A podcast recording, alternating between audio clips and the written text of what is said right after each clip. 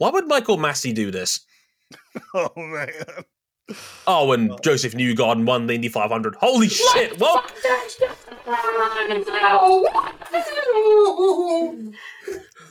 welcome back to Motorsport one oh one.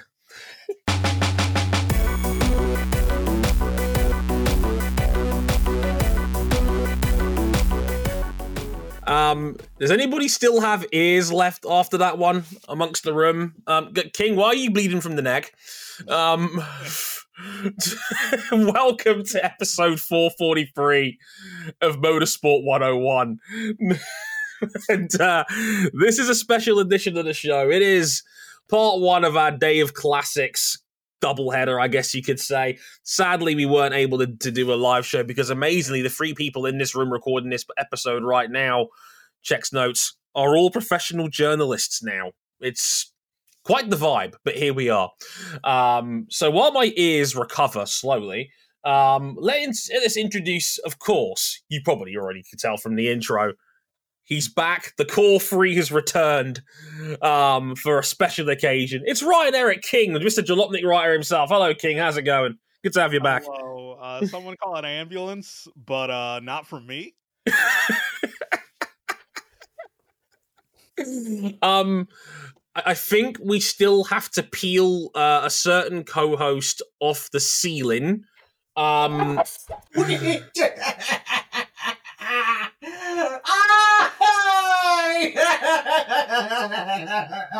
For the first time ever, we have slain no- the dragon. Yeah, for the first time ever, with no irony, we can honestly say, "Hey Joe, we did it." That, of course, is Cam Buckley. Hi, Cam. How's it going? I'm joking. It's it's, it's R J O'Connell. Hello, R J. Happy birthday, Cam Buckley.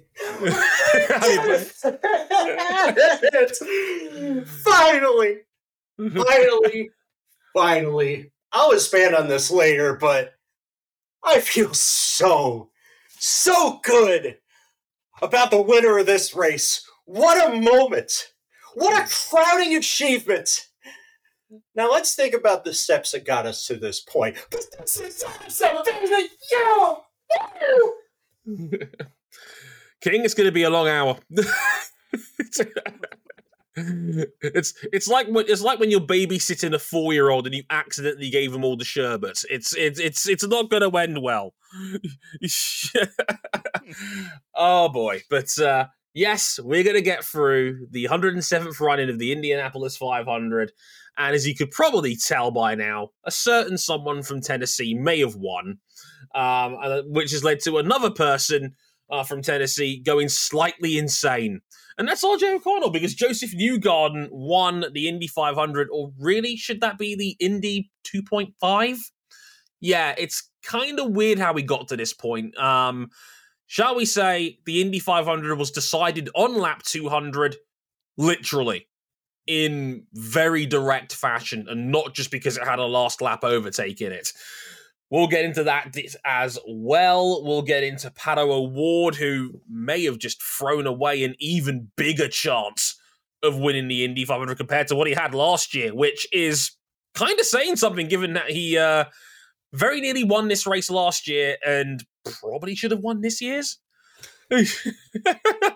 Because uh, whew, that is a lot uh, to break down. And, of course, we'll get into some of the other minor stories involved as well, like Santino Ferrucci finishing third for A J Foyt, and uh, a, a collective sigh of relief on that final caution. We'll talk. We'll explain why in a minute uh, as well.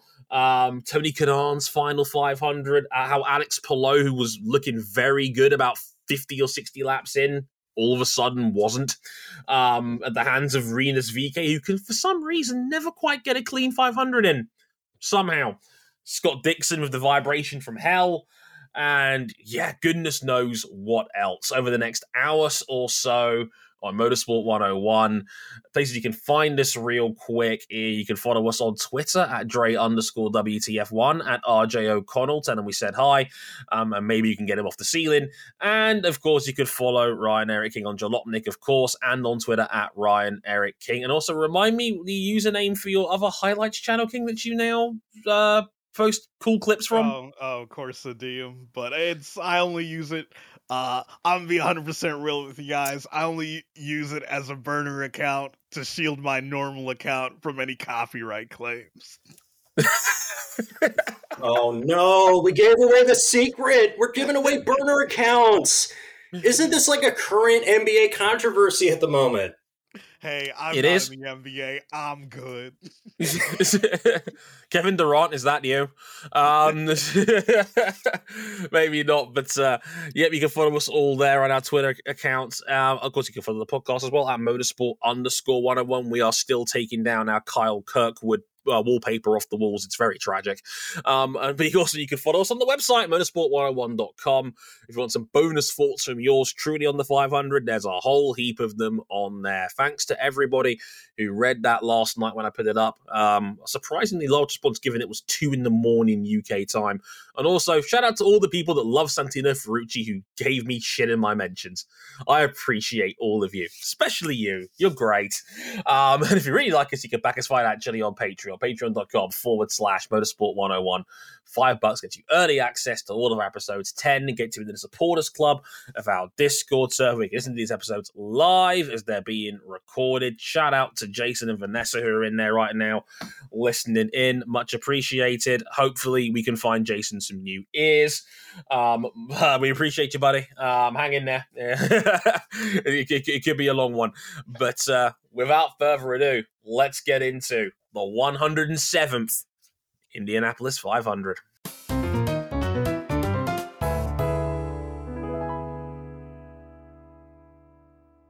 It was Josef Newgarden that took an erratic final lap, one lap shootout over Marcus Ericsson. Yes, he was back up the front again to win the one hundred seventh running of the Indy five hundred by just zero point zero nine seven seconds. It was Penske's nineteenth, count them, nineteenth Indy five hundred victory.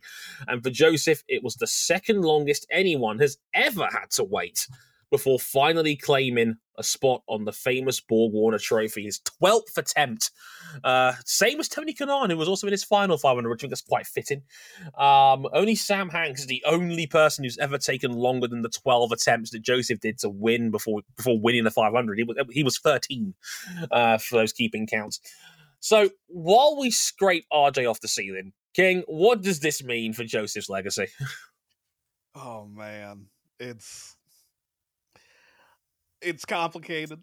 It's of, I'd say, of, of all the drivers post-unification who made their debut post-unification in two thousand eight, he's probably that put him up there. He's probably the best one. He's right up there. I mean, of I mean, I've been. I think this is my seventh, full, seventh or eighth full season watching IndyCar, and. If you take out the guys that, again, like you said, were pre-split or were pre-unification, like Dixon, for example, yes, or Will yes, or Will Power. Yes, yes. Yeah, yeah, yeah. It probably is Josef Newgarden. R J, calm down. Okay, okay. Talk, get it out of your system. Talk about your mans. The demon has been slayed. Penske can win at the Indianapolis five hundred. The means of how we got there, bit strange, but the ends. What what can what what else is there to say? We were come from the perspective of a uh, from the perspective of a fan. Like I remember, I came back into watching IndyCar at a very tough time uh, in my life. It was Josef Newgarden's second year. He had a tough, tough rookie season, but as he started to gain more experience, he started to get better and better results. When he started at Sarah Fisher Hartman Racing, which became C F H Racing in the merger with what is now Ed Carpenter Racing. I remember the first IndyCar race I went to, two thousand fifteen, Barber Motorsports Park. Josef Newgarden led the most laps on the day in a strategic battle between himself and Graham Rahal. It was Newgarden who got the first win, and I can remember telling my dad how awesome this was. This he he'd never heard of this guy, but I knew this guy's stock was rising. And I decided because I know that guys like Juan Pablo Montoya were not going to be around forever. I need to find somebody to, to hang my hat on, as because as much as I am a journalist, I'm also a fan of motorsport, and Josef Newgarden's driving that day was spectacular, and it only continued from there. One of the ones that stick with me was the twenty sixteen Iowa race, where coming off a broken collarbone at Texas Motor Speedway, he obliterated the field. He was doing everything. He was coming about as close to competing for titles as you could for what was kind of a limited team. They were capable of winning up races on their day, but never really championship contenders. Somehow, Josef Newgarden got them up in the top five in the championships, and then you wonder, what could this young man do in an elite organization? And then Roger Penske comes calling. He wins his third race on the trot. He wins the championship in his first year, and surely you think the Indianapolis five hundred wins are going to come rolling in by the dozen, except they don't. Team Penske struggles at the Indianapolis five hundred. It looks like it was going to be another anonymous day at the five hundred. The qualifying speeds were not there, but the the race pace and practice, I was keeping an eye on that. And the Penskes did seem to be very, very well. That made me think, okay, yes, Josef Newgarden's going to be starting mid-pack, but if he can pick his way through the field, if his crew can give him the right pit stops, he's not out of it just yet. And that's exactly what happened early on. He gains ground. His team gives him all the right pit stops. By the quarter distance mark of the race, he's worked his way up into the top ten. And by about the halfway point, he's worked his way into the top five, and you think, depending on how this race shakes out, this young man is going to be a factor for the win. In a race where, up until this year, he only finished as high as third. My goodness.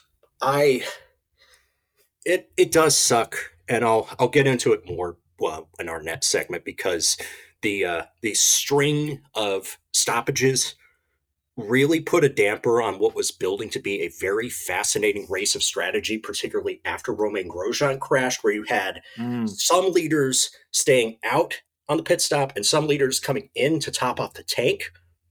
Everybody was going to have to make one more pit stop either way, but that battle of strategy was going to be fascinating. It's a shame we didn't have that, but these were the hands that every driver was dealt, and Josef Newgarden was in position to have a chance to prevail in this last lap shootout. And Marcus Ericsson, first of all, tremendous Indy five hundred champion over the past few years. Make no mistake, he's not a surprise. He's not sneaky. He's as subtle as a brick to the face. He is a very, very good, I would almost say elite IndyCar driver at this stage. And he did everything that he could to win that race on a one-lap sprint. He got the perfect restart. He got it right going into one and two, but Josef Newgarden got an even better run out of two, made the move down the backstretch, and then it was smooth sailing from there. And oh my goodness, Josef Newgarden, in his twelfth try, wins the Indianapolis five hundred.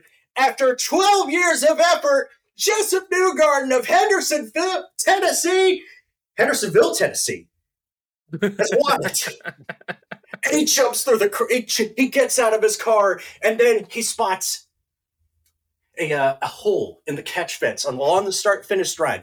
Photographers use this to uh, take pictures of the cars coming across the yard of bricks. So what does Josef Newgarden decide to do?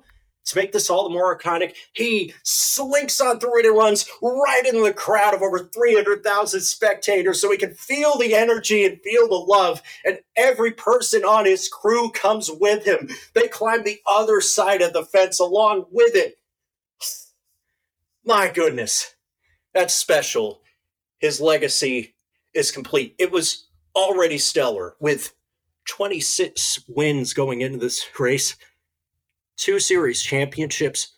As King mentioned, of every driver who broke into the sport after the two thousand eight unification, he has had one of the most star-studded careers.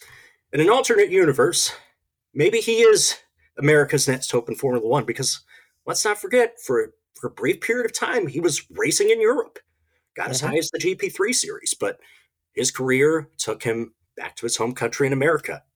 Indy Lights champion, early season struggles, victories, championships, and now blessed with the opportunity that so many great drivers have tried had tried for years and years and years. I think of guys like Michael Andretti and Sebastian Bourdais, two of the all-time greatest decorated champions who won every single race that the sport had, except the Indianapolis five hundred.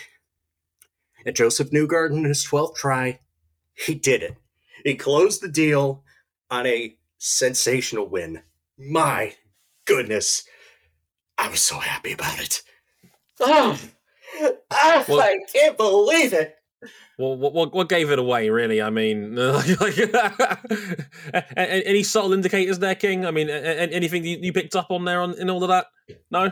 No, R J covered all the bases. It's, but I, I'd say, going forward, this like this is one of those, I wouldn't say, it's weird to say breakthrough wins, but it's breakthrough in the sense that Josef Newgarden, at this point of his career, is going from being the best of nearly everyone else to being in that era where he's it's going to be expected for him to get those wins and championships, to start challenging the top of all the all-time, you know, best wins in terms of, you know, championships wins, Indy five hundred wins.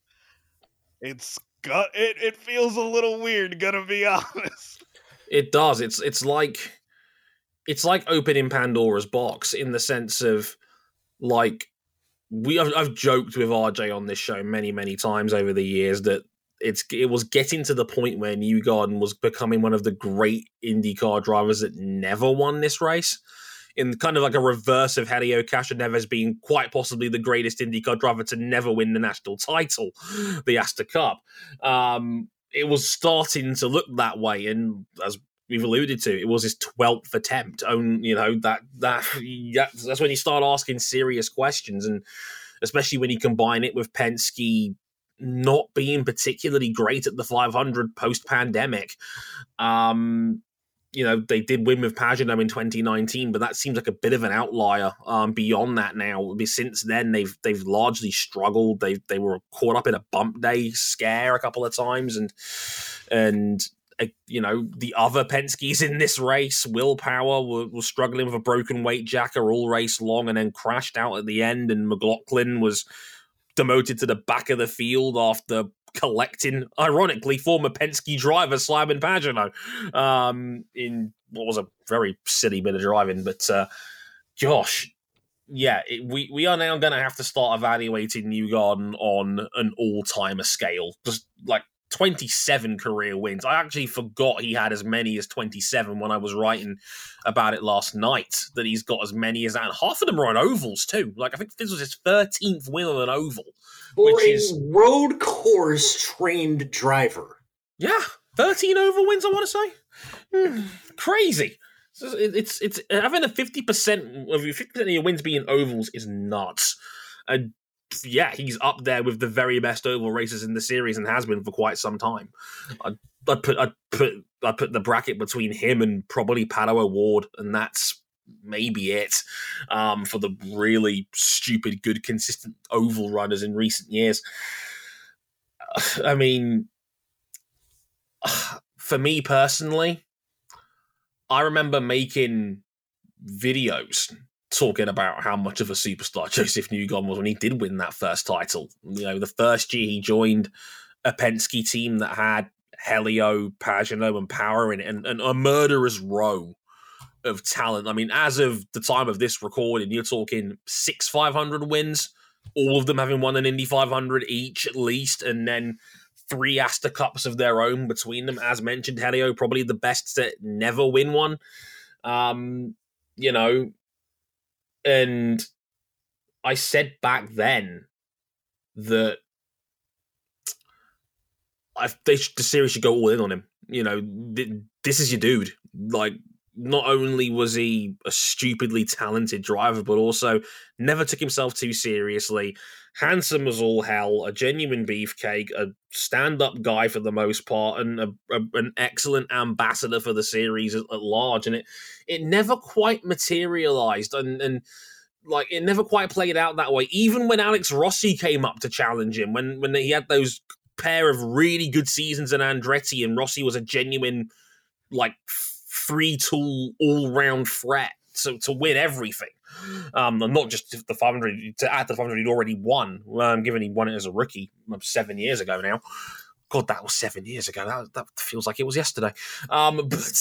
It's it's never quite worked out, and I think that that chapter of the sport's kind of moved on a little bit because now we're flooded full of younger talent. The revolution is here, and now Newgarden gets his moment in the sun after winning two Astor Cups and being the consistent title threat, the staple piece of the the, the sport's arguably best team, you know. And now he gets his moment, but I'm I'm just glad he got it because Josef is a phenomenal, very special racing driver. And, yeah, he, he he deserved this one. He really did. And, my God, did he have to earn it. Because that, that... King, have you ever seen anybody final weave like that on the final stretch where he's almost in pit road defending Marcus Ericsson at the end? Well, you, you had to do what you had to do. It was one lap yeah. for it all. And, like... You know, I was in the one time only, I was in the unfortunate situation on iRacing of ha- being in a race at Indianapolis and A I race control saying, hey, we're going to have a restart on the on the last lap. I was able to defend my position. That's only because I didn't have Josef Newgarden behind me. But pretty much when you're when you're in a situation where you're going down to the either the front or back straight, you have to do whatever you must to keep the guy behind you. It, and, and it probably worked out for the best, given it was less than a tenth of a second over the line. One of the closer five hundred the fourth quickest, the, the fourth closest finish in the history of the Indianapolis five hundred. Wow. And I'm gonna be real. The last quarter of that five hundred felt like the last quarter of a basketball game. Like, yeah, it was fifty laps on paper, but it felt way longer than that. Yeah, the, oh, my goodness. It, it, it all like like I, f- I think R J hit the nail on the head earlier. Like Grosjean's caution at lap one forty-nine, which is a very convenient number. That it was that it was one hundred fifty laps in because we all know the gloves come off in the final quarter, and it actually beautifully poised that race for the last fifty laps where, as you mentioned, split strategies on fuel, the drama of how long could people like Takuma Sato and Pato O'Ward, who were off sequence, could go. More on him later. Um, and and seeing how that played out, we even thought for a split second that, hey, if there's enough caution, maybe Ryan Hunter-Reay could steal one for Drea Reinebold, um, which would have been a hell of a thought with August- Augustine Canapino in the uh, Jinkos car, second and third at one point. And yeah, shout out to Canham, great twelfth like, place, by the way. The way I like to frame the last quarter, that's that's like the last opportunity where everyone seemingly has a chance to win, and as mm. the laps ticks down, as the laps ticks down, you need to be further and further to the front to realistically have a chance. And and Josef Newgarden brought it up in his post-race press conference. Like, I am glad that IndyCar is having these extra aerodynamic options to alleviate to help people make moves, but the the prevailing theory that was expressed all the way from the start of practice by drivers like Dixon and Pato to Josef Newgarden, even in victory, saying, yes, you are able to make moves and get up there at the front, but if you're in a train of cars and you're three, four, five back, it's tough to make moves still because these cars, they race well, but at a track, they are still uh, very aero-dependent. And mm-hmm. that means turbulent wake, and that means if you're stuck for the back of the queue, uh, especially early on, all you can do is save fuel. I mean, my goodness, the sort of the tandem, uh, the tandems that we had early in the race, Palou and VeeKay hooking up mm. and swapping the lead with each other in a coordinated dance, and then it became Rosenquist and O'Ward. Oh, goodness, what could have been? Yeah, because, like, when it comes the early person of the race with the with the McLarens, I... I when we were watching the race together, I talked about the McLarens looming, and it really felt like they were there all day. And, you know, we were talking about the tandem, but also I, I like to call it tandem and tow because the two, the front two people tandem, third person pretty much gets towed along for literally all the benefit and no pain. And Rosenquist found himself in that third spot most of the day, and it felt like he was going to be in a serious position to contend for this win, and then uh, his day ended. Uh, oh, boy. Uh, should we talk about how that race finished? Yeah. Now that we've gotten to the ends, uh, and God, what a wonderful end. What what a wonderful victory. Now that we've gotten to the end, let's uh, let's talk about the means. This finish of this race was marred with controversy, with three red flags in the final fifteen laps. First, Felix Rosenquist washes out, hits the wall at turn one, his car spins out, and Kyle Kirkwood has nowhere to go but to clip him. It flips him upside down and launches one of his tires over past a grandstand full of people, thankfully only striking an unoccupied car, whose owner, by the way, was invited to kiss the bricks and give it a ride back as uh, uh to to pay it back. So yeah, that brought out our car, first. That car is totaled. Yeah, yeah. But thankfully, everyone walked away from that. Yeah. The second one we got on the restart with uh, with eight laps to go was Pato O'Ward trying to make a move back on Marcus Ericsson. That leads to a crash, and then we get our second red flag. And then, as we were getting ready to restart with four laps to go, we're thinking, this is going to be what settles it.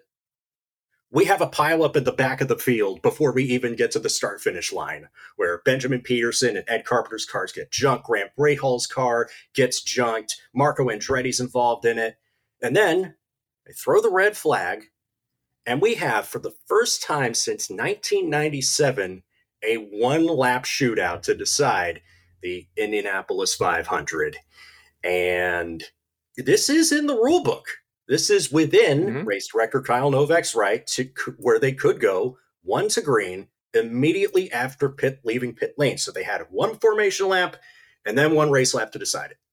Many were quick to make the comparisons to Formula One's infamous twenty twenty-one finale at Yas Marina Circuit in Abu Dhabi. And runner-up Marcus Ericsson got out of his car and was upset at the finish, saying, I just thought it was unfair and a dangerous end to the race. I don't think there was enough laps to do what we did. I think I know what our answer is going to be this one, but I want to propose the question anyway. Was this finish the right call from IndyCar? Uh, uh. It was legal, but it was legal in the same way that Abu Dhabi twenty-one was legal. In terms of like, yes, it was legal, but they probably shouldn't have done it, and it was not the, how they normally operate.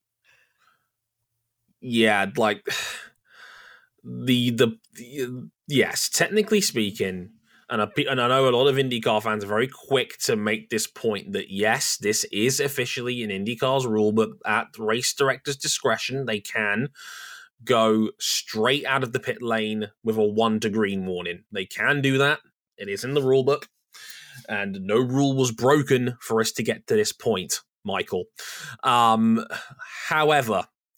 To borrow Jeff Goldblum from Jurassic Park two, it's it's not a matter of whether you can do it. It's a matter of whether you should do it, in my opinion. And, and I, I, I should just point out just quickly. Mm. So IndyCar does publicly, uh, they do publish their rule book online. It is, yeah. It is combined sporting technical regulation. All in all, the entire rule book's only one hundred one pages.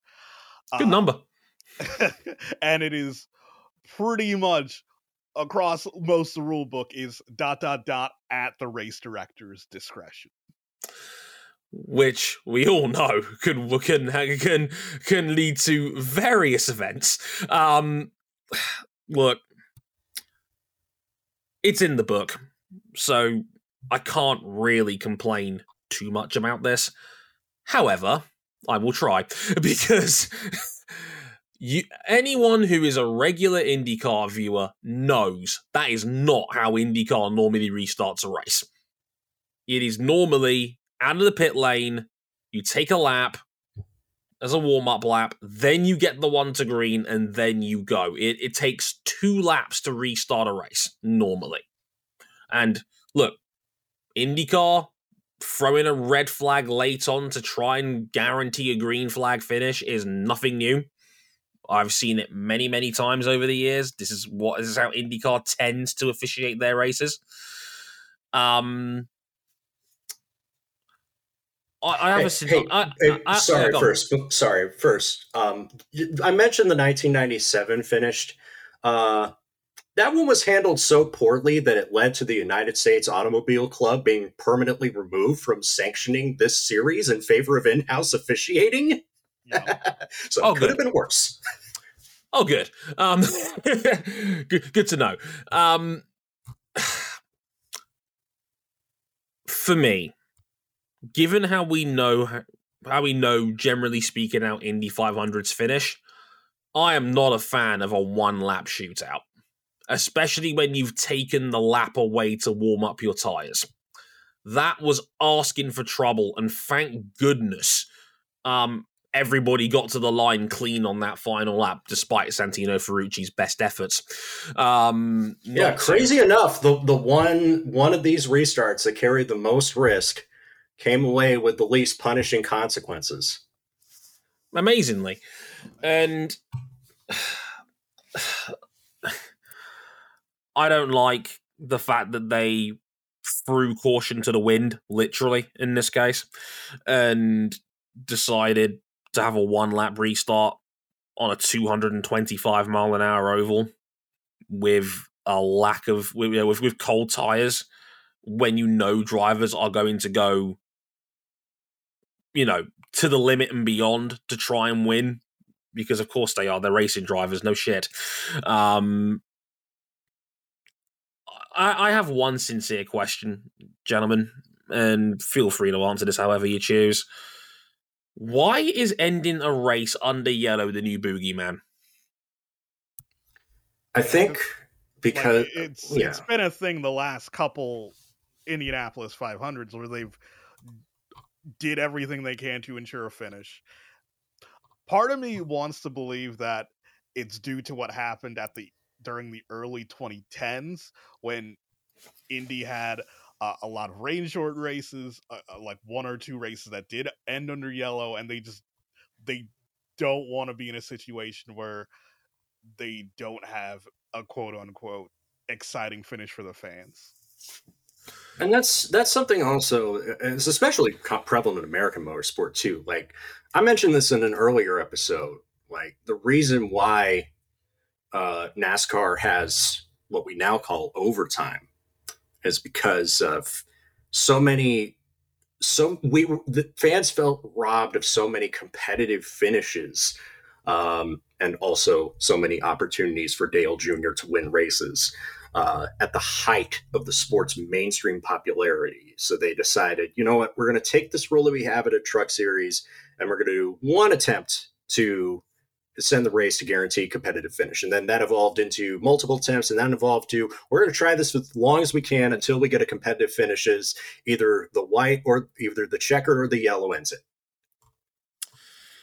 Yeah. Ugh, I just... And and okay. it, it wasn't just the finish for me. There were a lot of other moments where race control had a very light hand to avoid influencing the finish. Like when uh, Ferrucci's crew had a tire briefly leave the pit box and the team was only fined.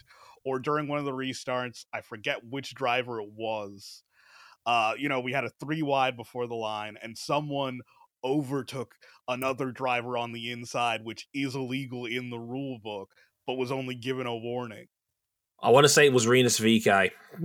Yeah, I think it might have been VeeKay. I'd have to watch it back. To I could check the bot score on that. But, and, you know, hey, it's come to Formula One. Like, this is this is a symptom of, like, a bigger thing going on where uh, race directors feel compelled to, like, have the entertainment factor steer the direction and how these races are conducted. But it's strange because IndyCar was fine with letting the Texas race end under caution. We were generally fine with that. maybe because the race was so good beforehand, we were probably just overly satisfied by the time it was actually over, even if we yeah, didn't get a crescendo I, finish. I think it was because it was Indianapolis. Yeah, it, it, it, the stakes are so much bigger. We all know how this series gets down. I mean, I, I, I'd mentioned this during Australia in F one, where we had, that was the first F one race ever, for those of you who maybe missed that episode or maybe just missed the race in general. That was the first F one race ever to have three red flags in it. Mm-hmm. Um, and it was also just the eleventh race to ever finish in F one under yellow. Um, which uh, we've had over a thousand of them. Yeah, and we and we've had over five hundred fifty since the safety car was first brought in. I want to say in nineteen ninety-three. Um, um. So since the safety car's inclusion, we've had eleven Grand Prix finish under yellow, which I've always this has always led me to the point of chasing the entertainment bag, like. It like it's like you're solving a problem that doesn't really exist. Like it's like oh, we, like F one, we got to have these green flag finishes. Well, no, we don't. They, they like an F one race finishing under yellow is literally one in fifty odds. It's just been incredibly freakish that we've had two in the last year or so. Mm. Um, it's it's crazy. And look, I don't want to get into IndyCar fan base jabbing too hard here, because I've done that a few times on this podcast, yeah. and, it, and yeah, it gets, it gets, it gets yeah, it gets it, grating. Like there are some does. culture wars that are worth fighting, but the F one versus IndyCar culture war is just something that I'm already over. It's ex- it's exhausting, but I, I have to make this point. If you're going to copy Formula One's homework, this is not the page you want to take to tear out of their book. Like, trust me on this. Like, like I, I think, like, I, I hate to use another, you know, NASCAR Brian France term, but like, it feels like, in general, at large, because there have been a lot of st- statistics about it, about like why, say, the rising popularity of the N B A and that people aren't watching games. They're mainly watching clips on YouTube, and this obsession with having quote unquote game seven moments. And it, it makes it, it, it, it puts the impression in people's heads that, oh, we could have a fantastic race, but if it ends under yellow, it negates everything because we don't have that clip to put up on social media. It might not be a direct A to B, but that line of thinking gets you there. Yeah, look at look back at, like, if you go back and look at uh, Indy five hundred finishes under yellow, twenty twenty, what was the headline? Indy five hundred finishes under yellow flag, Twitter isn't happy. Look at the headline from twenty twelve when Takuma Sato spun himself out and Dario Franchitti won under yellow, saying Dario Franchitti's win is tainted. I'd imagine they didn't say the same for Tony Kanaan, who, bless him, did win the race under yellow, and what a what a moment that was. But mm. yeah, for for for all the finger wagging that we're doing, like, the general populace wants to see a uh, a competitive finish to these races. And we're just like, okay, I, I I think we've opened Pandora's box a little too much. Yeah, because, like, I I understand if, you know, the the frustration that would have happened. Because normally, like, you know, the, the Sato Dario finish, that was, albeit they didn't make it to the line, that was an exciting finish. But I think the idea of the race ending due to a restart crash was too much to swallow. That's fair. Uh, oh, gosh, it's just... My my general vibe on this is that that, that finish felt too much. I, I felt like, in an already very dangerous race, I think you're drifting over that line of of acceptable towards unacceptable risk mm-hmm. by having a one lap finish on cold tires to an incredibly dangerous race on paper as is, that already had three red flags already. Um, and yeah, like I said, I think, I think in, I think in North America, I think we're a little bit more conditioned to the green, white checker style finish. And maybe that's Which why. is strange because IndyCar technically doesn't even have that in the books. Please do not get any ideas. No, and it's, but you know what happened yesterday fell in that gray area where it makes people want to include one because it would have allowed the laps to be prepared. But I'm in the mindset of, if IndyCar going to keep doing this, you have to have a hard cutoff point where a red flag will end the race. Like, just just straight up. There, I would say there needs to be enough laps for the drivers to be, you know, the drivers to make sure their cars are ready to go. And personally, I'd like to see there be at least two guaranteed green flag laps. Just, I agree. You know, just so the leader at the restart has the chance to respond. Yeah, a chance at the hugs. Let's be honest here. As much as Newgarden won this race and he absolutely deserved it, Marcus Ericsson was was a lamb to slaughter as a result of that one lap restart, and the fact that, yes, because of the previous red flag we'd had by a nose, Ericsson was was given the lead in in a red flag that we thought was going to end the race. Because Which, we we we, we did yeah. the maths and we realised with two to go, we thought, well, this is over, right? They're just, they're just going to... You need two laps to restart a race. They're just going to lead Marcus out for a procession and he'll get his photograph and win, right? And then yeah. we found out about that rule, which, let's again, let's not let's, let's remind everybody here, IndyCar does not use this rule very often, if at all, ever. Yeah. Yeah, that's... Uh, that's... part of the uh, part of the messiness of that nineteen ninety-seven finish, because nobody was prepared for U S A C to decide to throw the green flag heading to the uh, to the white flag on the final lap of the race. Uh, you could hear it in the voice of uh, Ari Leyendyk Junior's dad when he's radioing to his team, "What the fuck is going on?" Yeah. As he streaks to a second Indianapolis five hundred victory.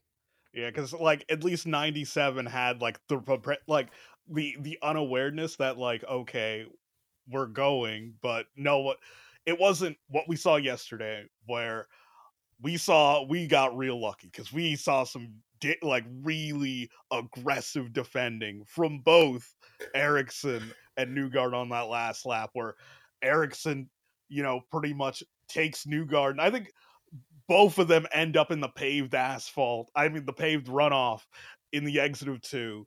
And then in the exit of four, they fully go down the pit entry. Yeah. And they, you know, they let it stand last year because that's what Ericsson had to do to keep Pato O'Ward behind him and slam the door shut on him. That's what Newgarden did to keep Ericsson at bay after he made the pass. And Newgarden said as much. He knew that race control was not going to penalize that, and I, I think that's the core of the problem. Like I, you talked yeah. about uh, the the illegal pass and the restart, the loose equipment. If if race control are just literally not going to enforce the rules that are in the rule book, then what's the point? Yeah, it's and it's like, honestly, shout out to this man who, I don't know how he got through this broadcast with all his hair still in his head, but James Hinchcliffe was the only broadcaster besides Diffie that called a brilliant five hundred, because he had to put up with Townsend Bell's nonsense regarding this all broadcast long. And I think James was going to explode by the time the Ferrucci tire incident had come loose, where it blatantly goes beyond the line, and Townsend's like, I don't know about it. It blatantly does. Like, for reveal when they cut to the replay.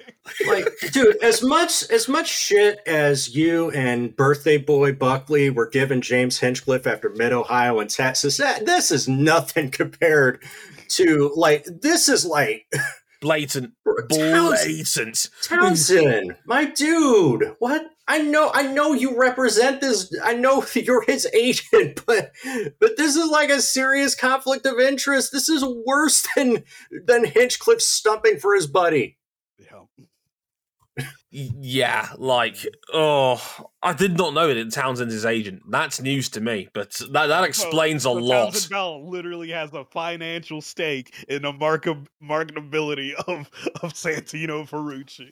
Well, the, that uh, more on that very soon, because uh, it, it's in my notes. But uh, yeah, uh, I, I gen- my general to to put a neat bow on this, bad optics for a series that is determined to get away from F one, but was absolutely influenced by recent F one to do what it did to get that finish. And I do not like how flexible race direction are with IndyCar's rulebook. I'm not a fan of it, um, and it, it will lead to precedents being being taken away, lines getting blurry, and then as a fan, it's hard to decide what's a penalty and what isn't. Because hey, I've not mentioned that in any other series I've covered lately. No, oh, man. But yeah, it's it's like, you know, I said it before, like I. said on Twitter, it was it was an extremely thrilling finish, but I don't want to see it again. Yeah, and it and you know Josef Newgarden drove a tremendous race, and unlike other people on, on Twitter about a certain other incident, I don't want to see him see him. Get yeah, for all you wannabe Ayesha Currys out there, and I know that there are worse people that to aspire to, but he won it about as fair and square as you can offer. And sure, yes, I know. I know. Even jokingly, people like to point the fact, "Oh, Roger Penske now owns the Speedway. Surely he's going to tilt the table in favor of his driver to win this race." And how do you explain the last three years? Also, like, just like, how is he just like just going over to race control, just banging on the door, like, "Hey, Kyle, can you throw me a red real quick?"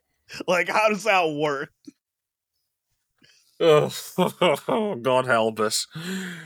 Right. Like, yeah, yeah, you may be sick of Penske winning, but come on, you're you're probably litigating in the favor of a of a Ganassi driver. You're you're litigating for Pepsi to go kick Coke's ass. But the huh? So just one random note. The weird thing is, like, you know, on my live tweeting channel, the people who are most aggrieved by the finish are mainly Pato O'Ward fans, which is like weird. Isn't that a beautiful segue? It's a beautiful, it's it's a beautiful segue. One of the one of those earlier red flags that R J mentioned earlier was championship contender. Second, I think it was second going into this race. Pato O'Ward driving into the back of Marcus Ericsson with seven laps left, ending his race as he clattered into the wall. Afterwards, Um, when he was being interviewed, uh, when, once he got out of the medical center, luckily both uh, both Ericsson made a tremendous save to keep it out of the wall, by the way, and uh, Pato was fine, uh, thankfully. Accused yeah. Marcus of closing the door on him and said in future he needs to be, quote, more aggressive going forward. Is Pato O'Ward's attitude becoming an issue? And and just, just to make a quick correction, he didn't go into the back of O'Ward. They were going in three. He went to the inside, like, classic Andretti line where you're really below the painted white line, and oh, yeah. they made contact. Yeah, I think it was Ericsson that got past him going over the start-finish line of the restart, and Pato's determined to get back past him uh, into three, but he takes way too shallow a line. Ericsson can hang on to it at, into three, but O'Ward just can't, and it triggers this really strange chain reaction of events where he crashes, and then Augustine Canapino's damaged car rolls and bonks right into him because he had spun and crashed on his own. And as the field checks up to avoid Canapino, Simon Pagenaud gets dumped by Scott McLaughlin, and Pagenaud gets into the wall. It's a strange thing. Yeah. Very, very weird incident. And it's weird talking about Pato O'Ward in, in, in, in, a, in a strange way, because the way the man has evolved as a driver has been fascinating, especially in the last twelve months, where he's gone from uber likable, plucky McLaren guy who was, you know, punching above his weight in, in, a, in a McLaren side that wasn't all that great, very inconsistent, to McLaren now being arguably the second best team in the series right now. Um, uh, and they're amassing a fucking fleet. Um, like, and, I, and when I say fleet, I mean this is going to be the Death Star potentially next year. Um, like, there's it's the worst kept secret in the series that Alex Palou is joining them next year.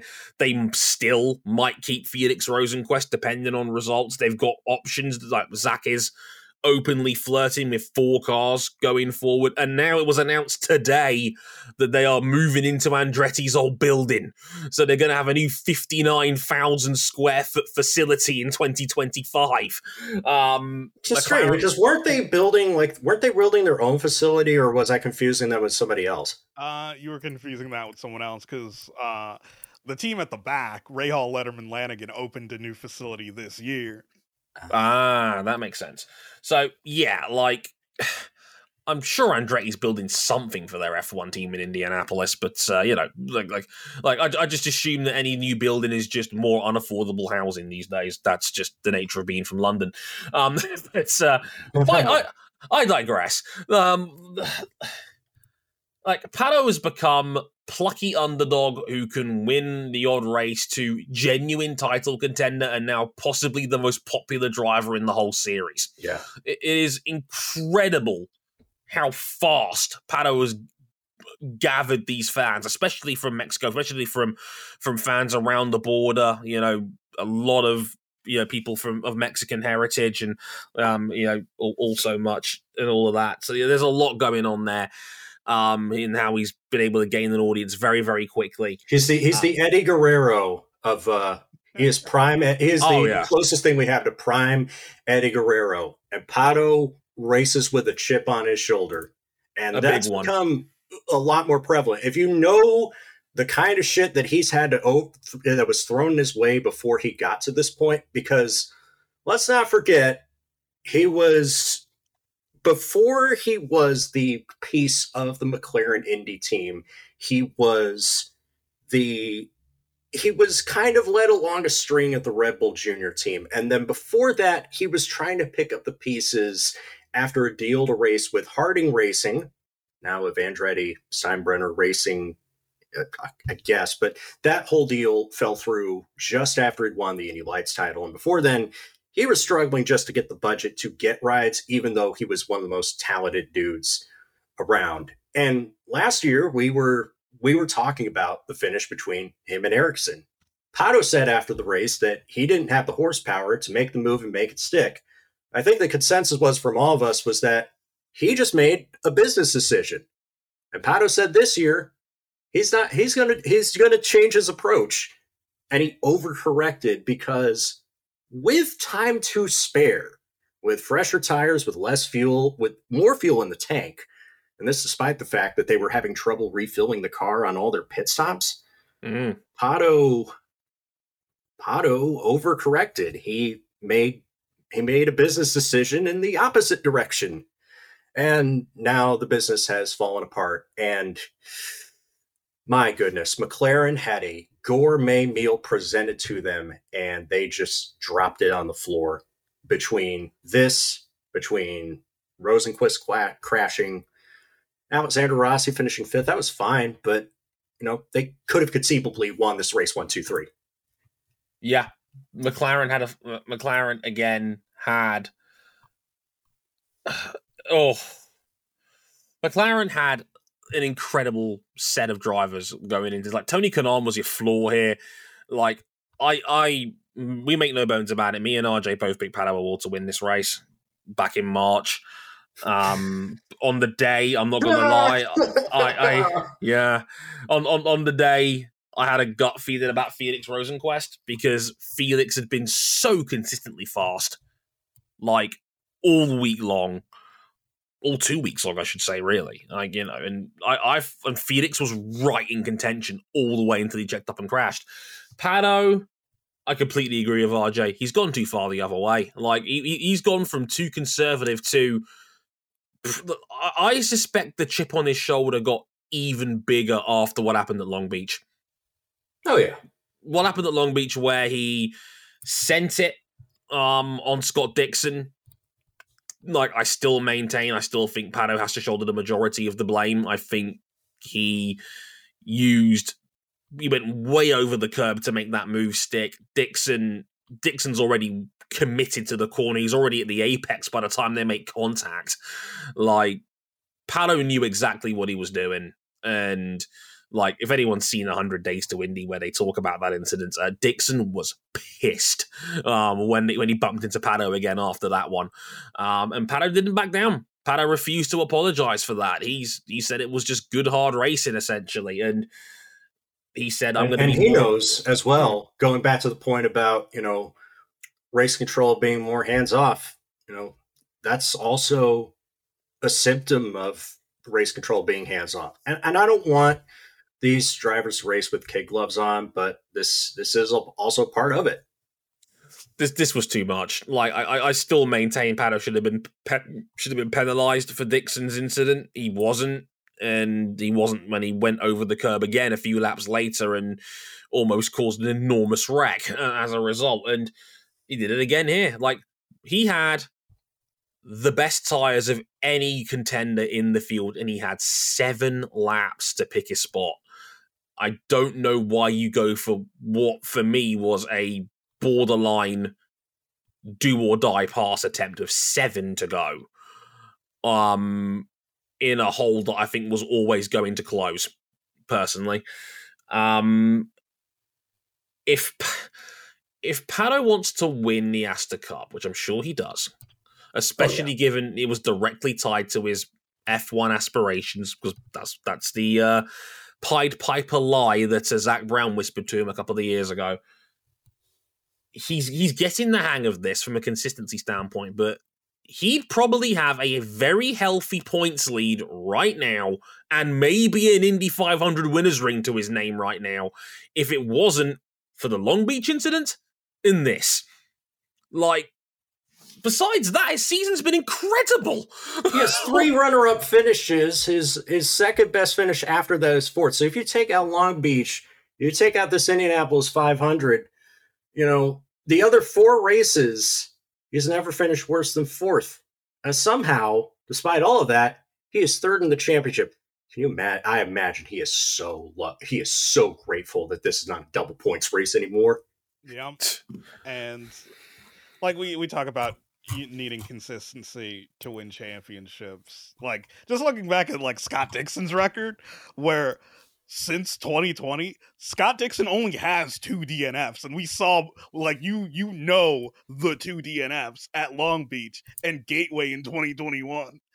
Neither were his fault. They were unforced errors. Um, or sorry, should I say, was that really forced error? I guess it's a really way of saying it. I got a bit Tennessee. I got a bit Tennessee there for a second, but you get the gist. Dixon, Dixon always finishes, always. Like, and here Dixon had a horrible five hundred. Like, had a vibrations that were shaking the onboard camera like a motherfucker during it that. It was first shaking day. his rear wing. It was shaking his rear wing. You could see it visibly on the slow mo cameras. I'm thinking, how has he not wrecked this car yet? And R J, where did he finish? Give me a second. I want to say place. There it is. Scott Dixon, everybody. Death taxes Dixon. And Pato, he's taking take a page in that, out of that book, in my opinion. Go on, King. But I, I'd say that like Pato is pretty emblematic for McLaren, well, Aero McLaren as an entire organization, where like, yes, they've have they have had an uptick in form since, you know, the acquisition, and uh, you know, driver lineup and everything shown for it. But they still have actually yet to match Smit Petersen's best season back in twenty thirteen when Pagenaud finished third in the championship. Oh wow! Yeah, they're they're looking real good for that at least. I mean. It's which, like, I, I don't understand. Like, I, I understand the hype and why everyone thinks they're going to join that, you know, big three team, but they they don't have any of the accomplishments to actually put them there. They have not climbed either two, either two of IndyCar's twin peaks. Yeah, the, they are still, technically speaking, a team in the making. And, like, I still have question marks about, is this driver lineup good enough? Like, I still, I, I mean, okay, there is heavy rumors doing the rounds. It came from Jenna Fryer before this five hundred race that they are apparently considering a big old check to bring in Marcus Ericsson next year. Who himself if they get Marcus, can bring old checks. If, if, if, if, if they get Marcus Ericsson in a four-car team, good God. that, that that that's that's a Death Star. That's a that's a that's a Death lineup. That's the monsters out of Space Jam. I mean, come on. But like, like, but, but they need to win something first. Yeah, it's like they'll they'll forever be that looming threat in the background that just never shows up when it matters. Yeah, like, because they spent the first half of that race literally just sitting there, you know, one, two, three, either from first back or second back or third back. And they were just there the entire race. But once we reached midway, it just all fell apart. Yeah, just just didn't happen. And God, they ended up, their best car was what, Alex Rossi in fifth. Alex in Rossi end? in fifth place. Again, that's a solid result, but not what Rossi's he's one for. Of this, but but Rossi was brought in to win the race. Yeah, and that's a bad consolation prize. I do feel bad for Tony Kanaan because he could never get the balance right in his car the whole time.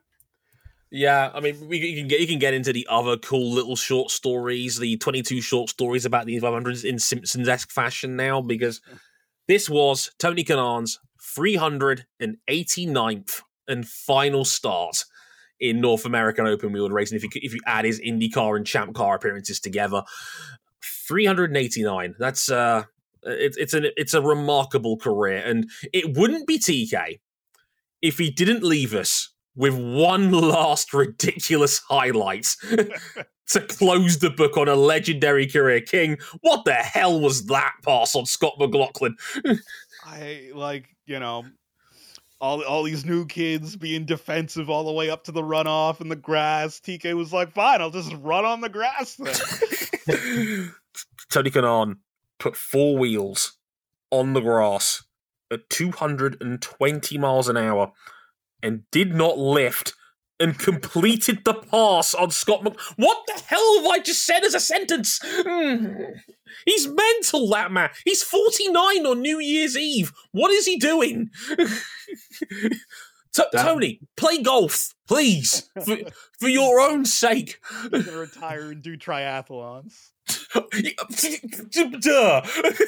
like his first. I like the first thing that he said in the post-race press conference. Props to Doug Bowles. The grass was spot on. Whoever cuts that is pretty good.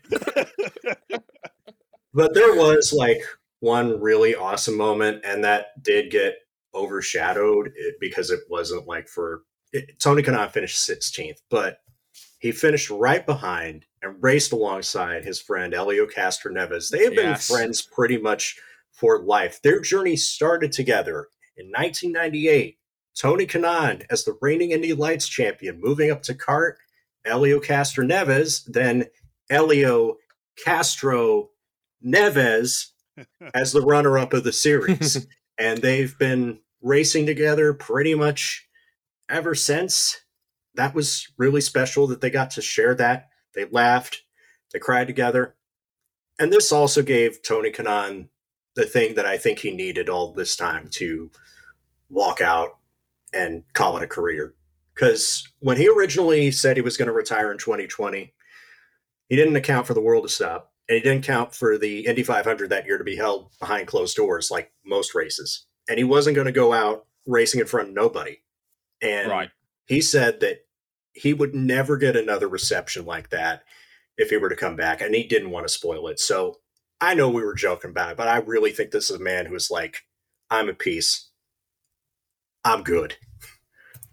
I hope so. I, I hope he's at peace, because I mean, I can't imagine that, you know, you're, you're eighteen months away from turning fifty and you're considering doing this bonkers fucking oval race one more time. But I mean, he's already had twenty-two of them. I mean, it's it's it's already, I mean, not much more needs to be added from me. T- Tony Kanaan has had a legendary career. He's he was he, he was nicknamed the Iron Man for his incredible consistency and durability, which is the greatest ability you can have as an athlete, in my opinion. And, you know, over a dozen wins, a five hundred win of his own. He dedicated to the, the passing of his dad, which was a beautiful moment in its own right. And if you haven't seen his final interview with N B C, I do highly recommend you go out of your way to try and find it, because it was uh, it was beautifully said um, from T K, who said that uh, he he hopes he's made a difference, and he hopes he's inspired a few kids to maybe give motorsport a chance. And he just said, I think I think the ones that hit me the heads that hit me hardest was a. Uh, He hopes he made a difference, and I'd like to think that he has. So, uh, Tony, we salute you, buddy. Uh, a, a hell of a run, sir, and a, and a, a remarkable career, and uh, a beautiful way to close it out. And I, I, I, got to, I got to see the clip of him this morning of him and Hélio side by side together for probably the last time on a racetrack. Um, and yeah, it, it wouldn't be Tony without one last five hundred loss to Hélio finishing just in front of him. Uh, that's wild. Hey, hey, he finished ahead of Marco though, so that's a dub. That is yeah. a dub. That is definitely sorry, Zoe. Um, that is definitely a dub. Um, Not a good day for the second generation drivers who had been uh, who've pretty much spent half their lives trying to win this race. Oh, it's the time to talk about Rahal, Letterman, Lanigan. Um, I want to. I want to just scope in on. I want to scope in on Graham because he took the start two laps late because the car went fire. His battery failed on on this on the way to the formation lap. After being asked to fill in as a favor to Stefan Wilson because of Graham Rahal's ties to the Wilson family, because him and Justin were oh so close.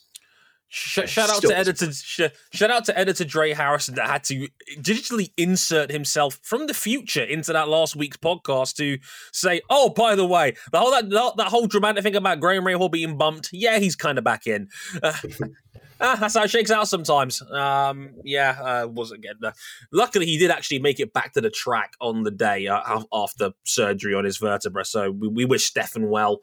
Um, well, that was a nasty crash that he had with Catherine Legg in, in, in practice. Um, and speaking yeah. of Catherine Legg, she literally drove into the wall in pit lane.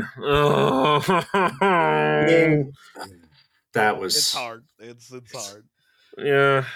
Driving in the Indianapolis five hundred, dude, there were like a lot of drivers that had trouble putting the power down coming out of the pits. I think Rossi almost spun it. And of course, Rinus VeeKay did a quarter spin right into the side of Alex Palou. And you know what's crazy? Alex Palou stayed on the lead lap after repairs and picked his way through the field and finished in fourth. Alex Palou is a fucking sorcerer. He's Yu-Gi-Oh's dark magician, but he's upgraded. He's now like the black magician of chaos. He, I, I, I do not understand how he keeps doing this. like, I don't, like, it was, despite not getting the win, banner day for Chip Ganassi Racing. Second, fourth, uh, sixth, yeah. and seventh. That's inc- that, that shit. That is incredible. The whole team was in the top seven, that, but didn't win. That, that makes it even crazier. Oh, like I love that Plan C almost came to fruition again for Chip Ganassi. Um, it, it's amazing how these things turn out. But I mean, yeah, yeah. Alex Alex Palou is a monster. I, I, I say this almost on every podcast that we have at this point, but that man is him. He is nuts. Like. Like, he is, like, I, I, I, need, like, I need to make this point one more time. He has not finished a race lower than eighth this season. Like, deep down, deep down, I think he's going to be McLaren's guy going forward in IndyCar. He's going to be the guy, like Dixon two point oh. Like, which is amazing, King, because it's like, you say Dixon two point oh, we've said a couple times, I've said personally, he reminds me of Frank Eaty in that ten seat. He's just yeah. so good at everything, and like he he's he's he's he's, he's got. I mean, you say he's going to go to McLaren and be the number one. Look, I, I probably agree with you there. They could have the two best drivers in this series next year. Oh. That is a tear. Like having Pato in the five and Palou in the six is terrifying to me. It is absolutely disgusting that having that two, having that front two as a combination. All like, I'm gonna say is they better not waste it. Don't like, don't be that that looming threat that never shows up. King, could you imagine a situation where they bring in four cars, they get Marcus Ericsson in a dream scenario, and Alex Rossi is your floor as your fourth option? That's your fourth option. A man who's won a five hundred and has been a title contender multiple times. Alex Rossi would be your fourth option. They they better leave here with something. They better leave a man who a man who has literally influenced uh, fr- close friendships and bonds in my life that have brought me here. Alexander Rossi is your third best guy potentially. Hell, on some days even your fourth. Oh, yeah, man. it is. It is a lot.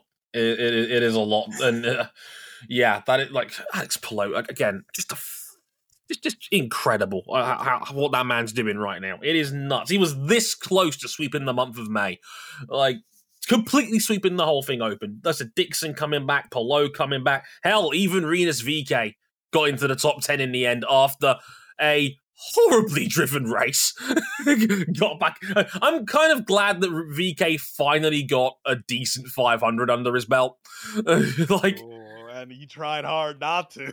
he, he, I don't think he could have done much more besides put it in the wall again. To, like, to the, uh, yeah, top ten after a drive-through penalty. Very impressive. Yeah, Colton Herta that, did that too. Colton Herta yeah. finished ninth after a drive-through penalty. Oh. Yeah, oh, what, what, that was a lot, a lot of ill stories. Also, I, I love that Cam was a bit too ill, and to be fair, he's also celebrating his birthday. Uh, so happy birthday, Cam! Um, to to directly be here, but he did he did edit our script to a degree, and I love that he says in here, "quote Alex Palou is still him, and he's a lot more diplomatic than I than I would have been in that post race interview. I'm showing up to Rinus VeeKay's house with a pair of pliers and a blowtorch." Which I'll quote, I'm going to get medieval on his ass. um, R L L, I knew you you was ass, but my goodness, you redefined what it means to stink this May. And and oh, Kyle Kirkwood is really good at this whole driving thing. Yeah, yeah shout out to Kyle Kirkwood. He had a, he was driving a fantastic race until yeah. that crash. Yeah, overshadowed up until that crash. Kyle Kirkwood was just creeping in there and creeping in there, and all of a sudden, the second half of the race, ah, Andretti is back in the picture. Yeah, and I like Kirkwood's crash, uh, the the unsafe release from Colton Herta, which indirectly ended Romain Grosjean's day. Like, it felt like Andretti had the pace; they just things just didn't fall their way. Between Kyle Kirkwood and and Josef Newgarden being the standard bearer, and Colton Herta, you think, wow, these are. These are the generation, these are race winners, proven commodities, um, drivers that can really carry the standard for young American drivers in IndyCar. But if you listen to some people on the uh, the host broadcaster, you would think that there's only one uh, American driver under the age of thirty who really has the stuff to uh, to be a competitor. And just now, he only recorded his first top three finish in an IndyCar race. Huh. How about that? Yeah. Look, I said it before. The man is a superb talent. Like, in terms of ovals, he's done it in two different series. He clearly has a knack for this. I'm not going to deny that, right? But Townsend Bell needs needs to stop. Like, like on, on, honestly, I, I didn't even realize until King mentioned that he's directly his agent. I didn't know that was even the case. Like, that that that seals the deal for me, that this is like, and Jason put it in our chat as well, because it's the exact same deal with how B T Sport has Michael Laverty commentate on Moto three races, despite the fact he's a team owner in the series itself. Like, he owns the Vision Track team that has Scott Ogden and Josh Whatley in it. Like, I, I just... I just find it amazing that Townsend Bell is arguing indisputable facts to defend the fact that his driver, his literal personal interest in Santino Ferrucci is impacting the quality of the broadcast. And like I said, I don't envy James Hinchcliffe, because Hinch was about to explode next to him. Hinch was pissed. You could tell just by listening. Like, just, it's, like, I know that's a drive-through penalty. No, it's not. And I'm like, it is. It just but is. It didn't turn out to be a drive-through penalty. It turned out to be a monetary fine that didn't even make the notes in the penalty summary of the IndyCar official race results. Yeah, we have mad. all the restart. We have all the restarts at the back of the field. Uh, Harvey for entering into his wrong pit box, Canapino for a pit speed violation, McLaughlin for emergency service, and then all the drive-throughs, VeeKay, Pedersen for pit speed, Colton Herta for the unsafe release. But yeah, the, the only reason we know it was a fine is that they were told so on the broadcast, the, the commentary team. That may be something to think about in the future. Like, I've already cut my promo on Santino Ferrucci earlier in the show, because like like there, there's a lot of stuff that's circulating that did happen, and there's a lot of circulate stuff that didn't happen, but the fact of the matter of this Uh, he earned himself a two-weekend uh, suspension for driving into a teammate that he was, him and his father were were on the record as making like horrific racist bullying in the paddock. And Ferrucci has been pretty much saying that he's not repentant about it. He's not repentant about the way that he drives or, you know, having a cell phone in his car, driving into his teammate on a cool down lap. And like, I'll say this much. I don't feel great that Kyle Larson's uh, Freedom from Consequences tour is going to culminate with him getting a shot at the five hundred, but at least Larson has shown more contrition for the awful shit that he did than Ferrucci has. Yeah.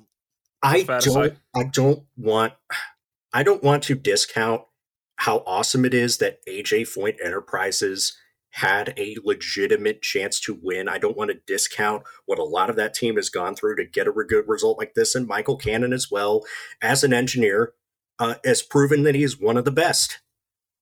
But, oh, God, the dick eating is crazy.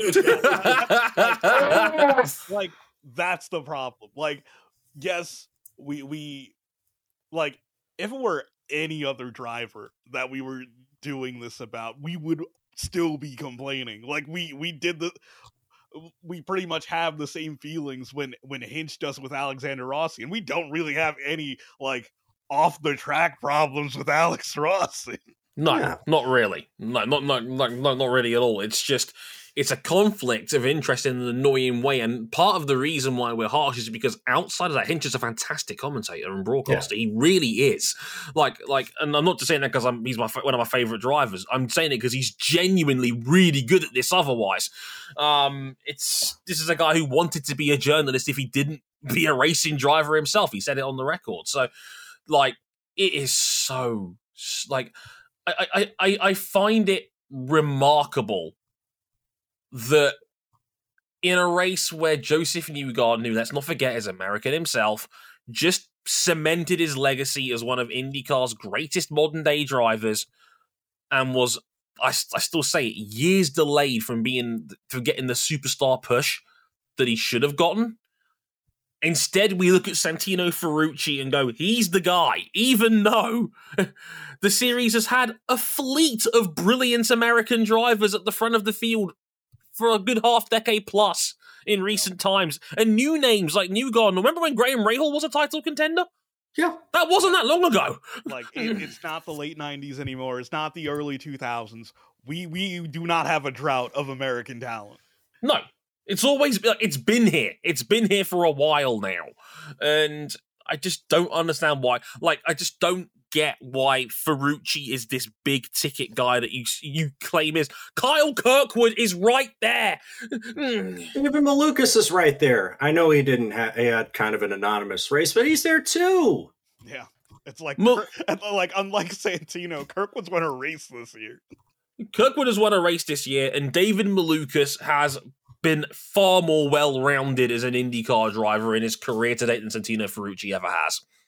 In any racing series that Santino Ferrucci has ever raced in, because he was a mediocre Formula two driver at Trident before he even got to America in the first place. He wasn't winning races in Europe. He was barely in the points. Yeah, and that's the thing. And look, we can litigate whether or not, oh, Trident, we're getting the shit out of the stick in terms of control equipment. We understand that, but like, he's... it's just not the kind of guy that you want to stump that hard for. And, you know, uh, I don't want to end the show having another rant about a guy that comes from a state in which I live in now, because there's a whole other IndyCar season to go. You don't need us to tell you that there's still good stuff to be had. We're probably not the ones that need to be shouldering the load to tell people out there, hey, there's more races after this, and they're all going to be good. I mean, if you're listening to this podcast, you probably know there are more races after this. Yeah, eleven got, more of them. We've got eleven more to go, and uh, we've got a brand new race in Detroit this weekend. We can have shit in Detroit. It's amazing. Hopefully it's fun. That would be nice.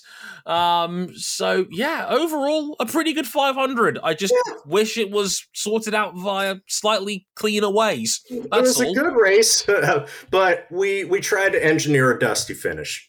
And, we don't uh, like I, I we don't, don't agree like that. with that. I don't agree with the booking, but I'm glad about the winner. And that means five stars. Match of the year candidate. Uh, oh, oh, and one more thing. We actually had a good Monaco Grand Prix, too. We really were playing with house money this weekend. Uh, we'll we'll see that episode a little bit later on this week. Um, we're all a little bit busy um, with, with our with our full-time jobs, but uh, around weekend sort of time, we'll also have an episode with me and Cam talking about the Monaco Grand Prix. And just when you thought Red Bull might lose one off their own backs this year, nope, not in the slightest. The table is on, baby, and Red Bull are trying to run it. Uh, but we actually had a good Monaco Grand Prix. I'm not even joking. This actually happened. It was wild. But that was the one hundred seventh running of the Indy five hundred. More to come from Day of Classics, where we talk about the Monaco Grand Prix later on this week. You know where to find us on social media. Check out the website, motorsport one oh one dot com, to check us, to check us out. All our social media on is on there as well. Some extra thoughts from me on the five hundred in the blog section, if you're that way inclined. Like I said, I've been Dre Harrison. They've been R J O'Connell. Thanks to Ryan King for coming on and filling in for us as well. Much appreciated as ever. Check him out on Jalopnik. Until next time, sayonara. Thank you to the whole crew at Motorsport Japan for putting on a fantastic live stream of the Fuji Super Tech twenty-four hours. Thank you to race fans for giving me an opportunity to cover the Indy five hundred on their behalf.